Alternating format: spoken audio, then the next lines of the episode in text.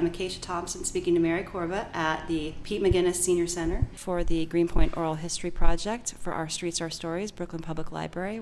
And so you, uh, I want to talk about your life and how the environment has influenced you. And so you lived up on DuPont, and we were just. No, I didn't live on DuPont Street. I, I was born on Huron Street, and then I, we, we moved to with my family to Freeman Street.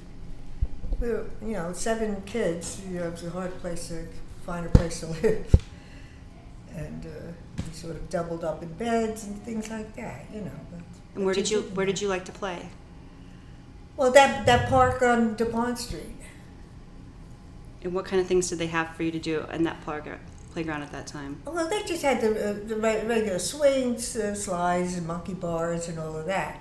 I mean, I, I didn't do any sports or anything like that. I, I was only about, at that time, uh, you know, between nine and and then I, uh, when I became a teenager, I didn't much use it, you know. Mm-hmm. But the McCarren Park was a nice park too. I mean, the one that's all the way up the avenue. You know McCarren Park. Oh yeah, tell me about McCarren. What was McCarren Park growing up?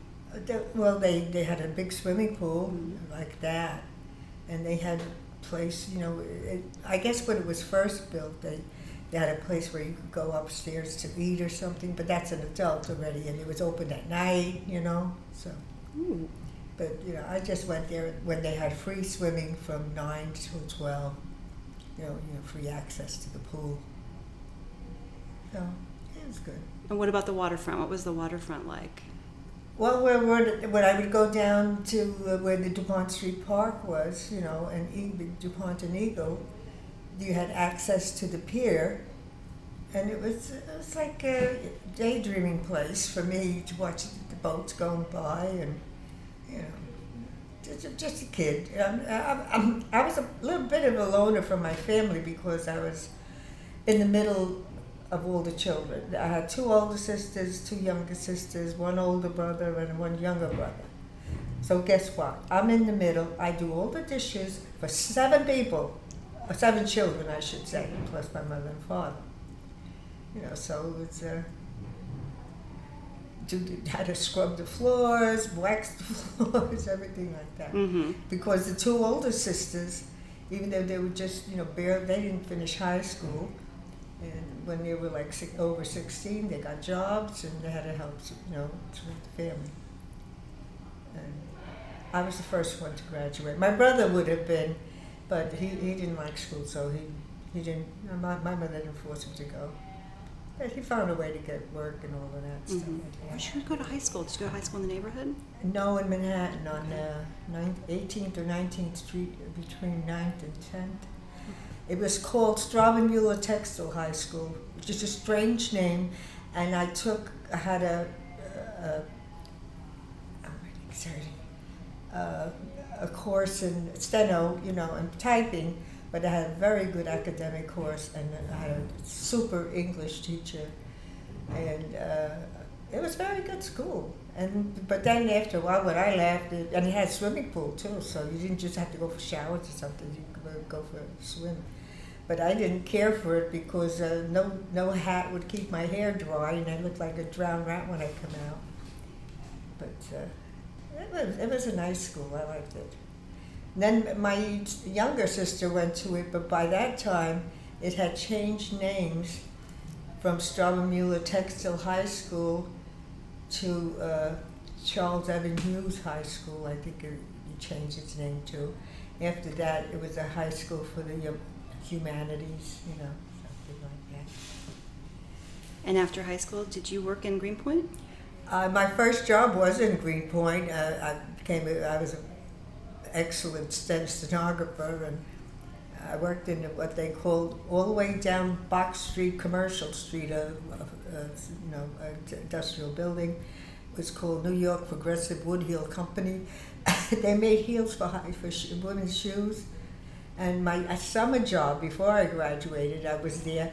I had to just dip in the ink or whatever it was, and you know the the lift on the heel. I just had to go make it a color of, that would go with the shoe. You know, yeah. Match it. Yeah. So then when I graduated, I said, well, I'm going to go inquire if I got to get a job there. So there was two, two brothers or three brothers and another man, and Schwartz was his name, I remember, and they were partners, you know. So I was the stenographer for all four of them. And Schwartz was the worst. He would get on the phone and we go blah blah blah blah, and then, you know he'll pick it up later. you know, so uh, that was. Uh, and in fact, I was so proud. I was making thirty-five dollars a week. Mm. I think that was before my father would have uh, time and a half for overtime. That's a, he, I made more than him at thirty-five dollars a week. He was making like maybe like forty cents an hour. Did he work in the neighborhood? He worked in the Domino Sugar Factory. Wow. For a long time? How long did he? Well, I, he had that job a long time, sure, and uh, he just worked at getting the raw sugar off the off, off the boats, you know, Wow. so that it could be uh, refined. And now that's a, a landmark building and everything on uh, was it Kent Avenue? Right. Yeah. And so, did you work at the shoe factory for long? I worked out. I was 19 when I graduated. I'm just going to be 19 when I graduated. I was 18. I was when I graduated. But I only worked there probably a year and a half because I got married and I got pregnant using the rhythm method. and so, how was it raising children in the neighborhood? For me, I mean, you just had a child and you took care of it. There was no big deal, you know, and you had a family with sisters and brothers, so you weren't bored, you know. it was, it's okay. And I didn't know I was poor. And did so with all of the manufacturing in the neighborhood? Was that was there an influence on your life as far as health or? well, my sister had a job in Greenpoint. Uh, there was the pencil company, Eberhard and Faber, Mhm. on, uh, I think it's, it's uh, was it West Street or no Franklin to West, Right. and you know it's over Mhm. there, on Greenpoint Avenue. And she was excellent. She did piecework there, made made a good sum of money because she was fast at what she did. And, and my other sister, the oldest sister, Frances, she, she worked right over the.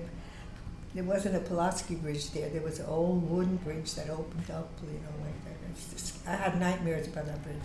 It was always like a swaying, and a truck would go by, and the two parts would be going up and down like this. But my sister's uh, getting to that. She worked in Long Island City at the Jack Frost Sugar Factory. Oh. yeah, Sure. they had two sugar factories here, one Domino and Jack Frost. My brother, he just worked in, in uh, like a box company, wooden box company. No, it was a corrugated box. But he worked with skids and everything like that. So then when I graduated, I, I got a step up. It didn't last too long. And I worked. I had the baby and I had Karen. And then uh, when she was about I don't know, was it seven? I worked until you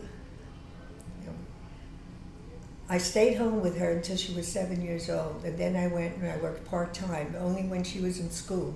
I made sure I took her and I made sure I brought her home. That was part time, and then I just added on hours as she got older and more self sufficient. She graduated. Uh, she, I got her through St. Cyril's. That was the school I went to, St. Cyril and Methodius Catholic school. My daughter went there too. And then she went to St. Joseph's High School in downtown Brooklyn.